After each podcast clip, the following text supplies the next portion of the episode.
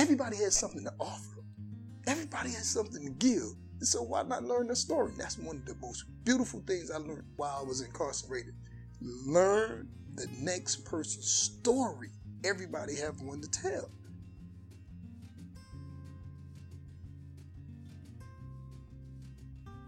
From Furman University's Shi Institute for Sustainable Communities, I'm Caroline Ring, and this is another Upstate Anecdote. Previously, on the Upstate Anecdote Society, Jared Hanley introduced us to Soteria, a community development corporation in Greenville, South Carolina, focused on serving and empowering formerly incarcerated men and their transitional journeys after prison. Prior to coronavirus shutdowns, Mike Winiski, executive director for the Center of Engaged Learning at the Shi Institute, and Lamont Thomas, Greenville Police Department, interviewed six men participating in Soteria's ministry. Today, we are returning to these interviews to dive deeper into each of the conversations and to listen to the personal experiences of these men.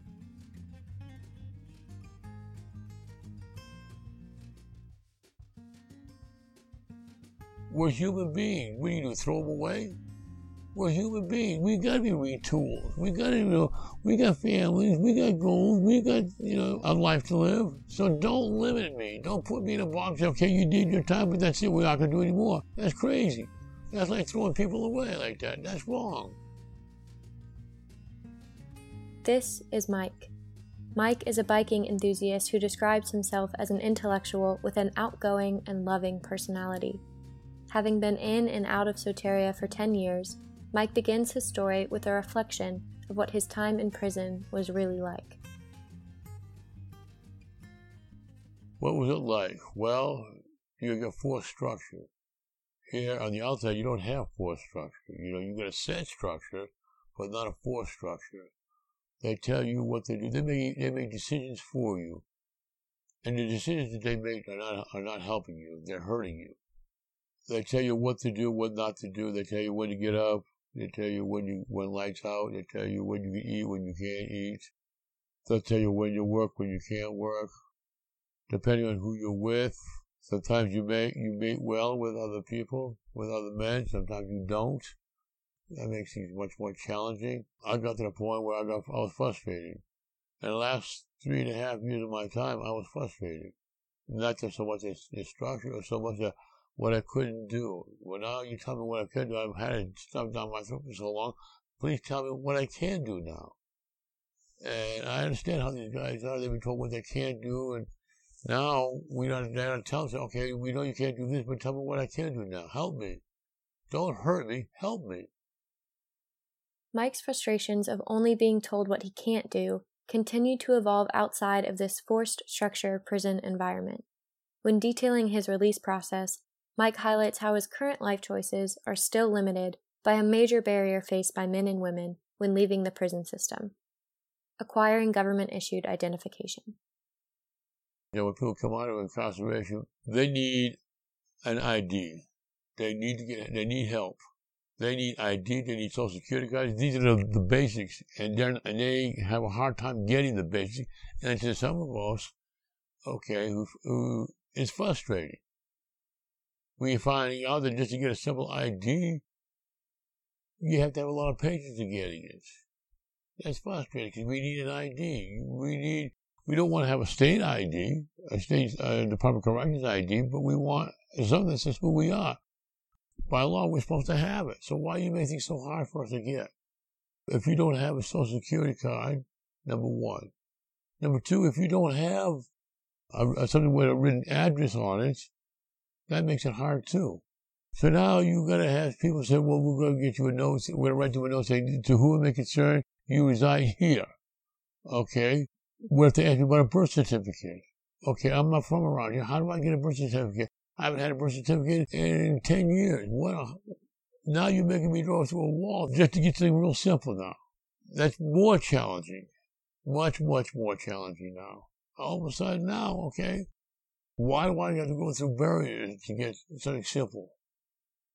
To the average American, obtaining an ID may not seem difficult or inaccessible, but for Mike and thousands of other previously incarcerated individuals, acquiring a government issued ID is a major obstacle that hinders everything from finding a job, applying for housing, and paying parole.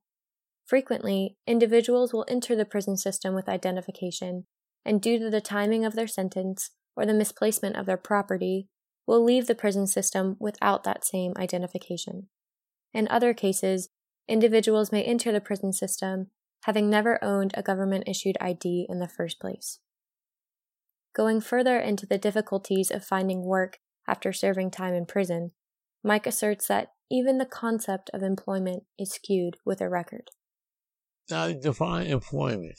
You, one would have to, unfortunately, because of your background, because you're doing, yes, you heard of you, you know I've been locked up for quite a while. I had to take the easiest job. That's a little disappointing because on, on several accounts. I would have loved to see the Department of Corrections come up with a, a way where they can re-educate us as a tool. You got to, uh, uh, just take a knife for example. A knife gets dull. We sharpen it. We use it again. So why not do the same thing with uh, with human beings who become who come out of who are ready to come out of incarceration or during their incarceration? Why can I why can I not sharpen them as a, as you would a knife to to use as a tool?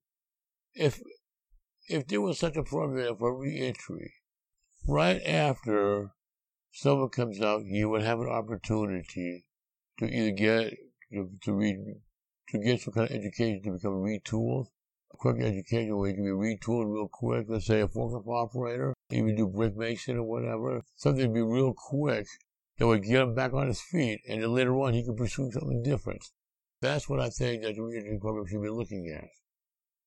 The humanity that is oftentimes stripped from people with criminal records is continually illuminated throughout Mike's story.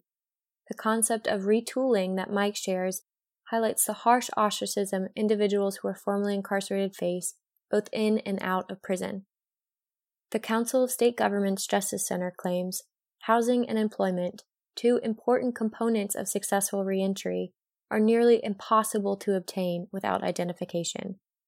Even this notion of reentry creates an outlook that people who are previously incarcerated are devalued the moment they enter the prison system, that these individuals are no longer a part of society and therefore have to re enter it after serving their time.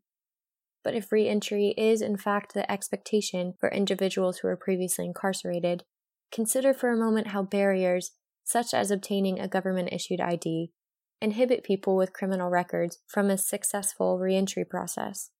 Similar to Mike's story, David expands on the obstacles of requiring identification, as well as detailing his own prison experience.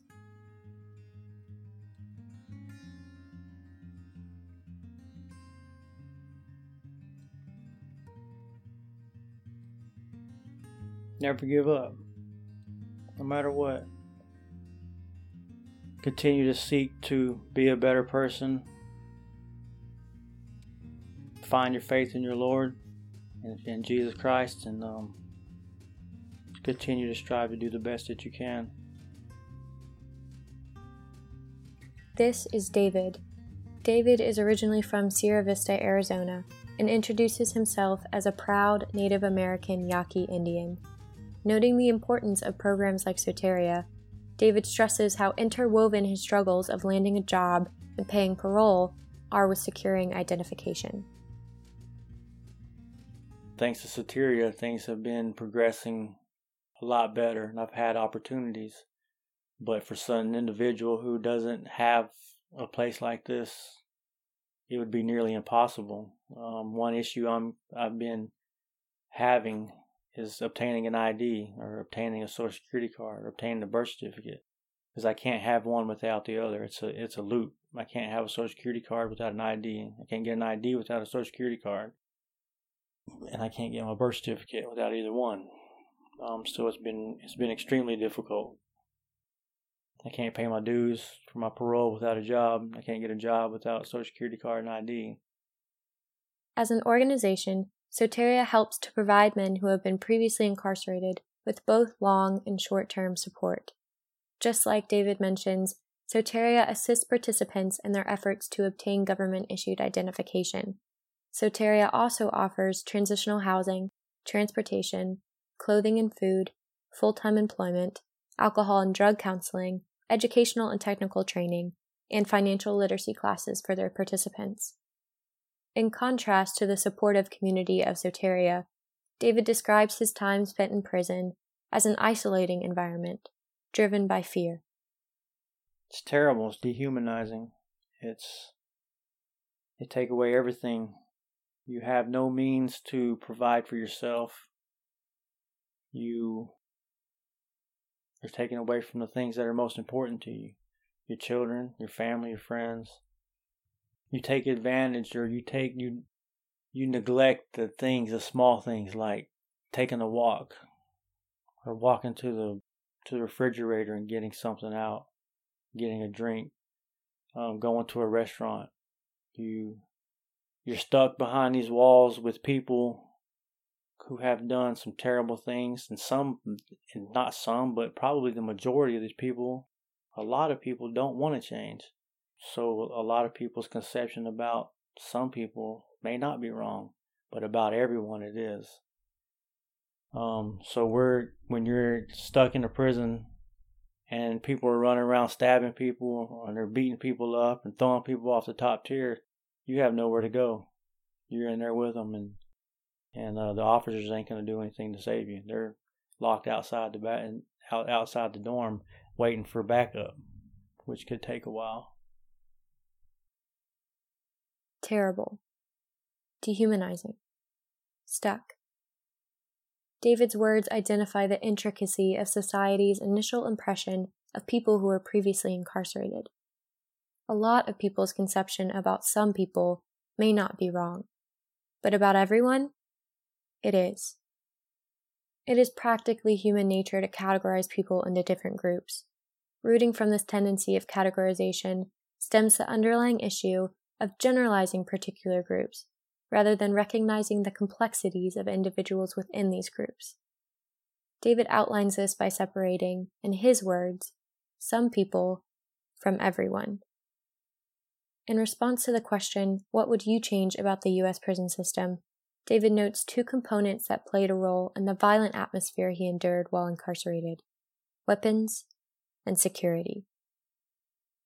The access the inmates have to these weapons the security, the amount of security they have. They put one officer that's very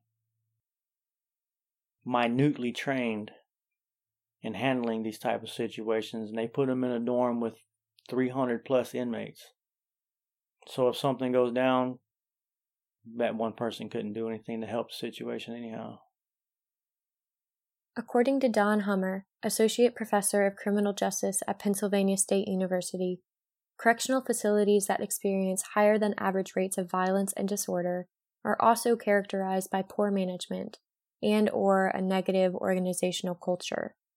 This is explicitly seen through David's account of limited officer security and inmate brutality. In relation to David's degrading and alienating experience in prison, Ricky shares his personal story of character misjudgment, dehumanization, and correctional officer neglect.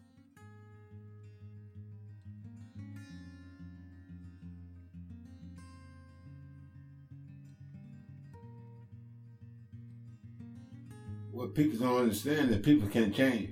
It don't make no difference what they done did or go to jail, how much time they done did. If you if you give them the equal opportunity, they can change. This is Ricky. A native of Spartanburg, South Carolina, Ricky was charged for murder at 19 years old. Having been involved with and influenced by an older, perilous crowd in his youth, Ricky emphasizes the distinction between a bad person and a bad decision. People see you. They know you've been in jail. I, the last time I went to jail was I did 11 years on a violation. I didn't commit no crime. People see you. They know you've been in jail they automatically figure you're a bad person. They don't know you. They hear somebody say he been in jail. They automatically think you're, you're a bad person, a killer, or something. When asked if he thought people knew the difference between a violent offender and a nonviolent offender, Ricky notes that society's definition of violent is not the same as his own. What's the difference? You know, uh, what they what they consider violent is not violent. You know, a person get busted with drugs and they classify him as being violent. A person kills somebody with a gun, they classify him as being violent. If you do the crime more than one time, they consider you violent. Truth be told, society's definition of violent is not even the same on a broad based scale. The Justice Policy Institute explains that violent offenses are categorized from place to place. An act may be defined as a violent crime in one place and as a nonviolent crime somewhere else. The law in a particular jurisdiction may define something as a nonviolent crime, but a corrections department may define the same behavior differently. Because the context and the location matter, Ricky is valid in his disregard of a clear difference. When describing his time in prison, Ricky recalls the experience as being plagued by distrust. It was hell. You know, like my cell, I had to change myself shut at night when I go to bed. You know, I chained myself in the room because people go it. You know, you can trust. You can you, you trust no one. You in prison with a bunch of violent people. They don't care nothing about nothing but themselves. You had to, I had to learn how to take it myself. To try to stay out of jail, try to do what's right. Because being in jail is like a caged up animal. You know what I mean? I'm an animal. You go, you can't go nowhere. You can't do nothing. Trust no one. Being in jail is like a caged up animal.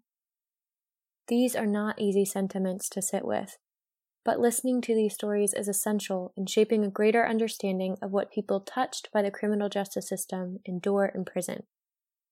Ricky continues his recollection of incarceration by sharing what he wishes would change within the U.S. prison system. You know, when they have officers officer to work with the Department of Correction, especially, they need to do a background check, a better background check. It should be a way to weed bad people out. They had a killer. They killed seven guys in the Department of Corrections. And then they went and locked up 14 correction officers. They was doing wrong. And they didn't have but 44 officers working the day that these 14 guys got killed. 44 officers watching over 1,500 inmates. You know, they need to give an inmate something to do. You lock a man up, he ain't got nothing to do. He gonna find something to do. He gonna find something negative to do. They got to find some classes for them guys. You got to find some work for them fellows to make them feel important. You know, we sit in the, in the cell, I mean, in the dorm, day in and day out. Those guys, they figured out how to make a key. They make them out of trade. In Ricky's case, his particular prison environment did not include programs, classes, or work, but did include feelings of disregard and abandonment. The belittlement and violence Ricky faced while incarcerated were also aspects highlighted by Frederick's account of his time in prison. You might think you, know, you hard and this, and the third, and you know, prison is just another place. It's a vacation spot, but no, it's not. It's, I mean, it's a place where it's possibility you could lose your life. This is Frederick. Frederick grew up in Edgefield, South Carolina, and struggled with a cocaine addiction that started when he was around 20 years old. Because of his using tendencies, Frederick was in and out of prison from 2000 to 2015. Now sober, Frederick shares his life story, starting with stereotypical misconceptions of formerly incarcerated individuals.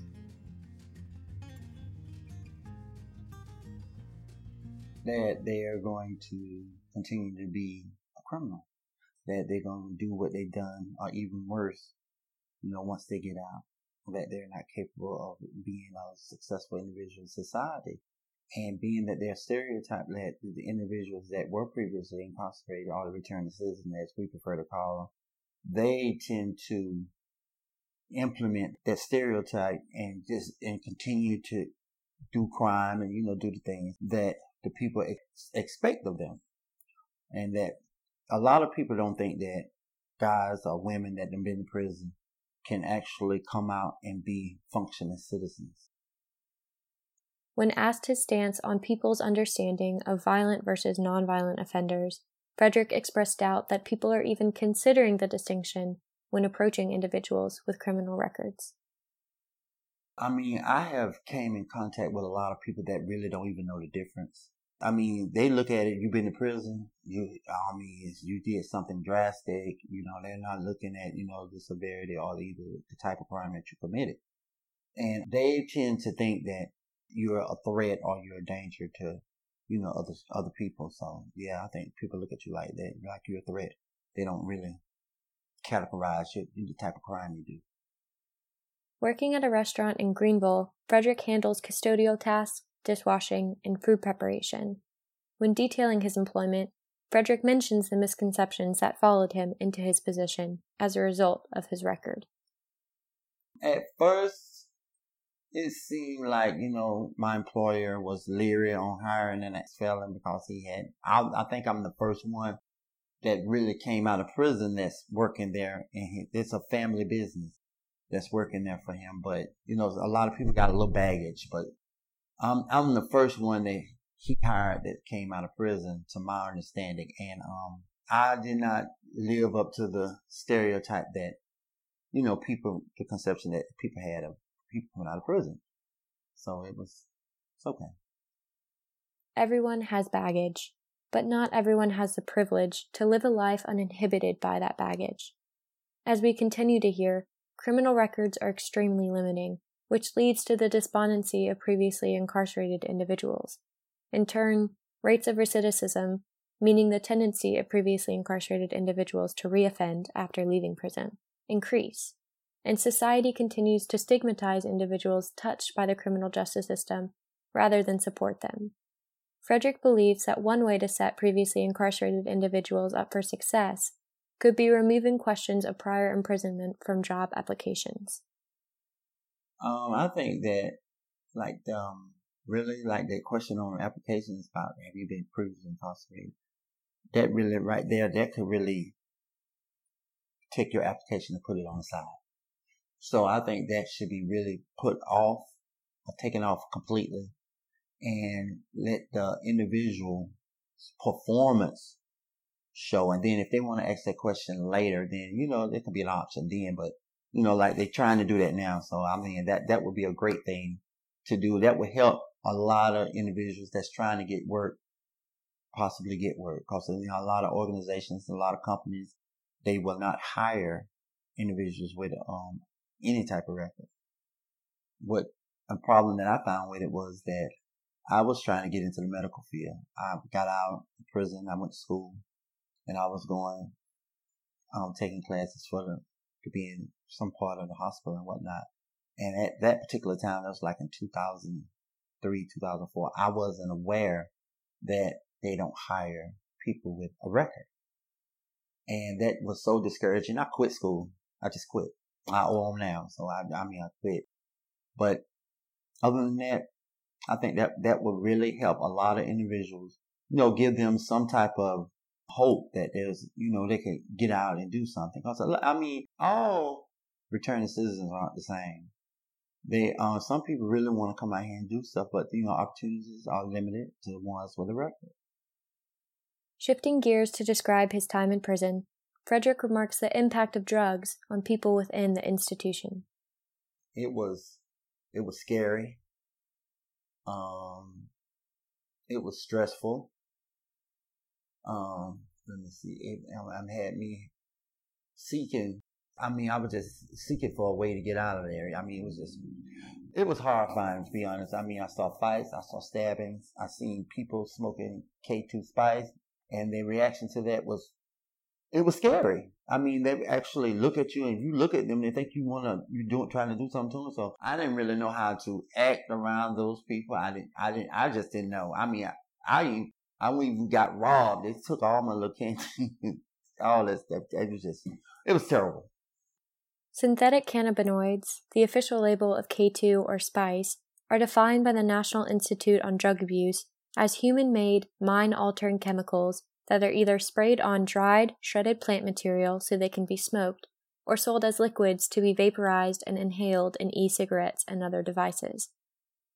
Following his recollection of the prevalence of drugs during his time in prison, Frederick returns to explaining the violence he observed in the system you know, you're in such a narrow, I mean, a small space that, you know, people really, if, if one person don't like you, they convince a lot of other people not to like you. And then they could either, they could set you up, you go, go lock up, or they could either gang, get, beat you up or whatever else, you know, stab you, kill you for, for no reason at all. Something petty.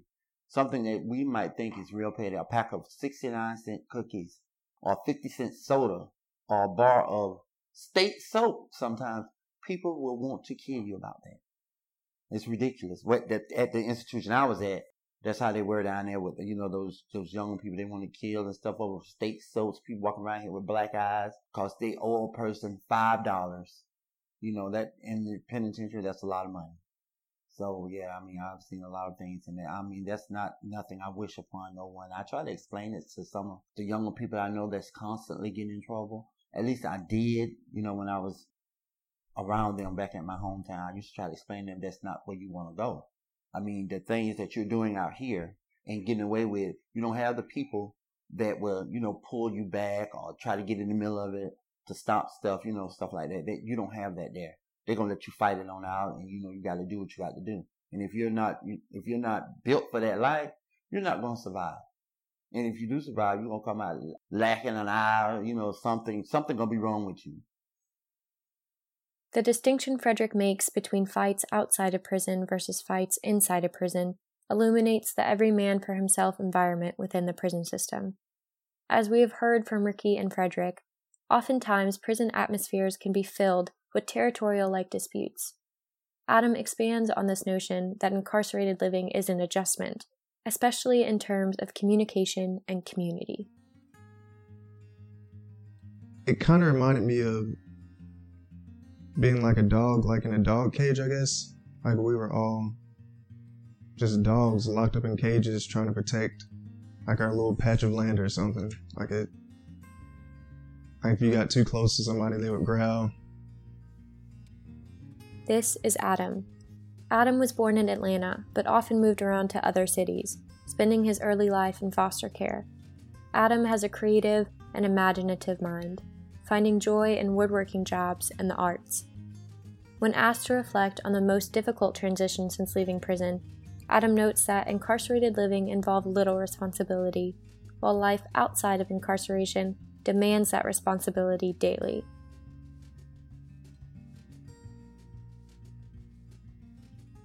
Hardest thing I think has just been getting like back into the routine of things. Um, in jail, everything was just given to you, like you could stay in bed all day if you wanted to. Like your meals were given to you. So just like getting back into the routine of things, finding a job.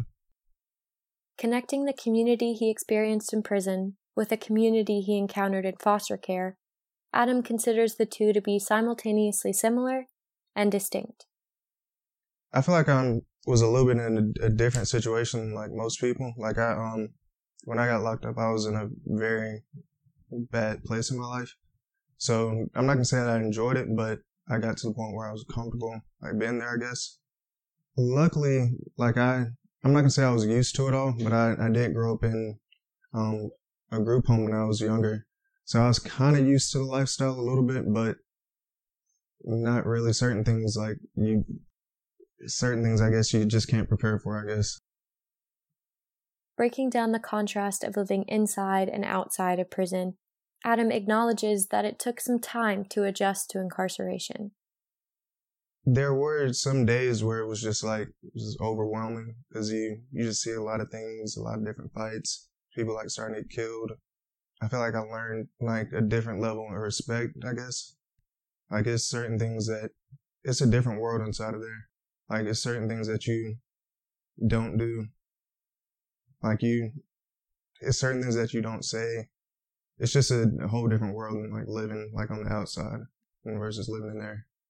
But once you I guess adjust all that, like learn.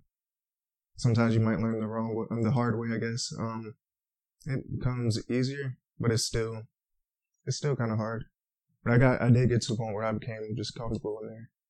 So coming back out like into the real world, like it was just a little bit, just a little bit hard for me, cause I just dealing with like a lot of stuff from growing up and everything, like emotional aspects. It was a little bit hard, I guess. Mai Fernandez, executive director of the National Center for Victims of Crime, states more often than not, an individual who commits an illegal act will also have experienced past trauma. While Adam briefly touches on the stuff he faced while growing up and the emotional implications of that stuff, Adam is really glossing over his own trauma and adverse childhood experiences. Adverse childhood experiences, or ACEs, are defined by the Child Welfare Information Gateway as traumatic events occurring before age 18, including all types of abuse and neglect. The CDC reports that the more ACEs a person experiences, the greater their risk of facing negative outcomes in adulthood becomes. These negative outcomes range anywhere from imprisonment or substance abuse to poor physical and mental health. Returning to the contrast of life in and out of prison, Adam notes that communication is key when adjusting to communal living while incarcerated. It's just communication. Like you, you just have to learn how to communicate back there. Like it's certain things you just don't say. Like you, I like to joke around a lot, and I learned that you can't really joke around too much when you're back there. Like you really have to watch what you say around people because you never know what they've been through or things that they've seen. And like anything that you say can be taken in offense. So you kind of have to watch what you say around anybody. After a while, I would say after like eight months, like I um, I guess I started to um gain, I guess, respect is the right term for it. So things kind of lighten up a little bit, but you still have to be careful and tread it lightly. Because you never know who's trying to take advantage of you or who's trying to, I don't you never know anybody's ulterior motive, I guess. When asked what he would change about America's prison system, Adams' answer echoes Mike's desire for the retooling of incarcerated individuals and Ricky's wish for access to productive programming while imprisoned. One thing I would change is um I wish that everybody was working inside there rather than just sitting around wasting their time. There's a lot of guys with um a lot of potential in there that I saw, and they're just wasting a year, two years, three years, or however however many years of their life just sitting around just doing nothing.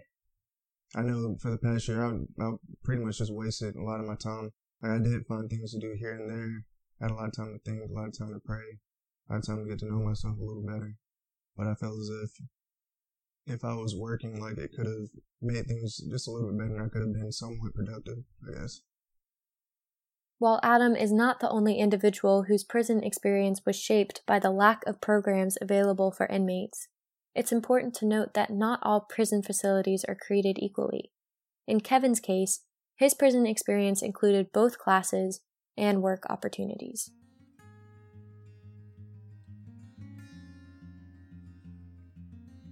I'm worthy of the respect that society should give an individual who's returning back into society, back into the mainstream.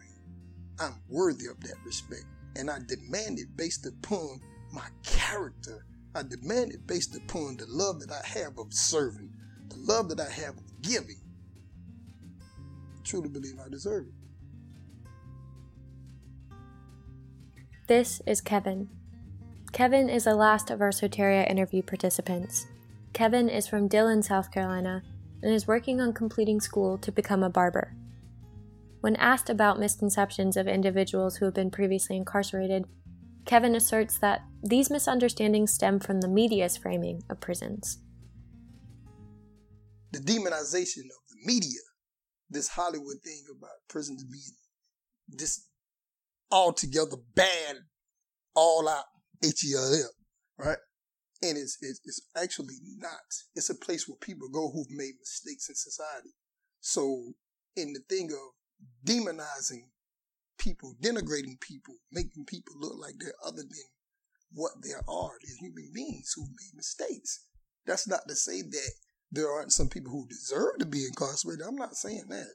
That's not what I'm saying. But the thing is, is this right here.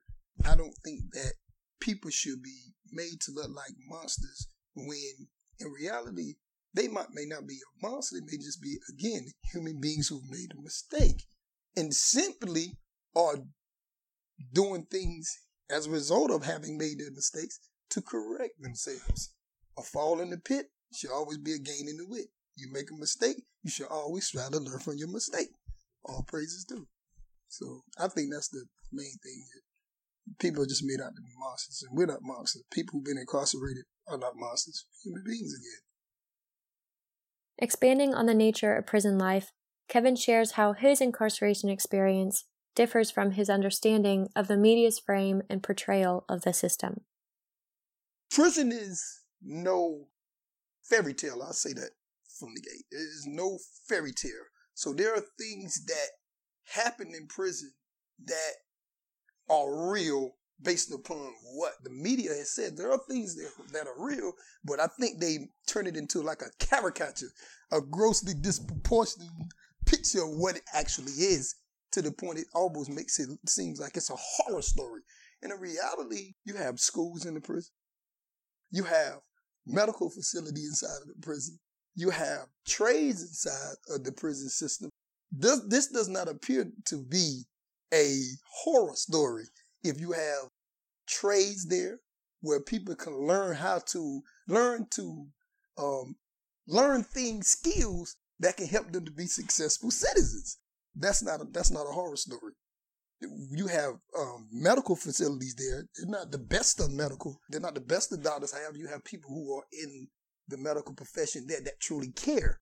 And they don't mind teaching you if you ask them a question. They don't mind helping you out. They really do not mind.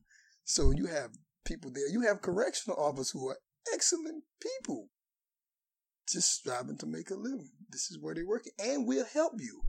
It has been my experience that I've had officers along the way to give me some of the greatest encouragement I've ever received in my life. Just, just being everyday good human beings. That's how it is in the prison. Get to know the staff, get to know the different stories and what led people to where they're at. Then you'll find out prison is not really like what the media portrays it to be. Now it can get ugly because you have so many different things that are going on back there. But I've seen guys take care of their entire families. I've seen guys pay for funerals. I've seen guys send their children to college. So I've seen goods, I've seen bads. Overall, I think that if there were more programs that are designed to not um religious catechism, not not not that indoctrinating people, I think that if we could put something inside of the prison system that would teach people how to think as opposed to what to think, then the world would be a lot better off and there would be less prisons. That's what I think. Teaching people how to think, how to be free thinkers, as opposed to them just going with the mainstream of what everybody else say. Because as long as we're going by what everybody else say, when we think we're going west, we'll be going east. And when we think we're going east, we'll be going west. While Kevin's testimony of trades and opportunities for incarcerated individuals contrasts the experiences of Mike, Ricky, and Adam, it spotlights the spectrum of America's prisons. Differing in security levels, state versus federal status, and funding, each prison is unique in its operation and treatment of incarcerated individuals. However, even with programming available, Kevin does mention the distinction between programs that teach people what to think versus programs that teach people how to think. Continuing to speak on how he believes the prison system could change, Kevin also touches on how authority should be managed by correctional officers. I think that, again, you have officers who are human beings in their approach to dealing with people who are incarcerated and don't just go by the um, the stain that the demonizing the who don't just go by that.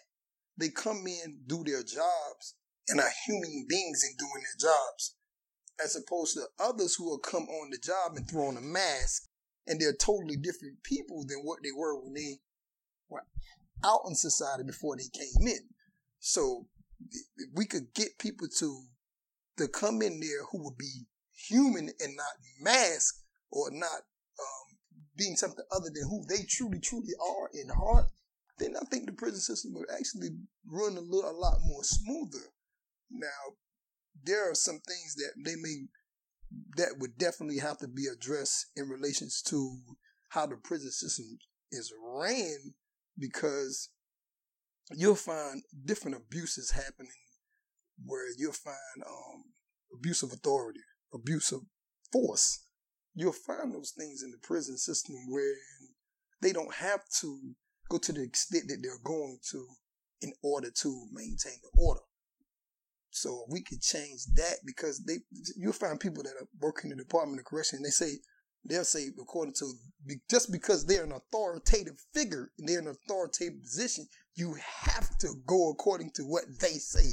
What they say is the ultimate answer for everything, and that's just not how the world works. If, if the world worked that way, according to what you say being right all the time, then we wouldn't have remedies for issues that um, we have to deal with that that we will held by the law by. We wouldn't have issues that we could remedy. The court wouldn't have a remedying system. So that's I think that's just what I think. When reflecting on each of these men's stories, it's certainly evident that there are similarities within their prison experiences. Themes of violence, neglect, and dehumanization are present, as well as multiple accounts of character misjudgment and systemic barriers. Soteria's efforts to aid and empower these six men and other previously incarcerated individuals in their transition after prison showcase the impact of positive environments on individuals touched by the criminal justice system. While it is important to recognize the substantial work of Soteria and the commonalities within the life stories of these men, it is just as crucial to acknowledge the individuality of Mike, of David, of Ricky, of Frederick, of Adam, and of Kevin. Not one of their stories is the same. Not one of their stories is without human imperfection and complexity. Each of these individuals showcase not only the intricacies of Mike, David, Ricky, Frederick, Adam, and Kevin, but also the intricacies of the injustices within the American prison system. In order to combat these injustices, it is essential to first listen to the individuals whose lives have been adversely shaped by these iniquities. But don't stop there. Learn from their stories. Ask yourself which parts of these stories stand out to you? Which parts move you? From your answers to these questions, find your own call to action. Is it advocating for educational programs in prison? Is it researching how your state offers assistance for previously incarcerated individuals seeking to obtain an ID? Is it supporting existing organizations like Soteria that are assisting in the growth and prosperity of previously incarcerated individuals? Or is it making the commitment to enhance your own understanding of the criminal justice system and the individuals the system impacts? Just as Kevin says in the beginning of this podcast, Everybody has something to offer. Everybody has something to give. So why not learn their story?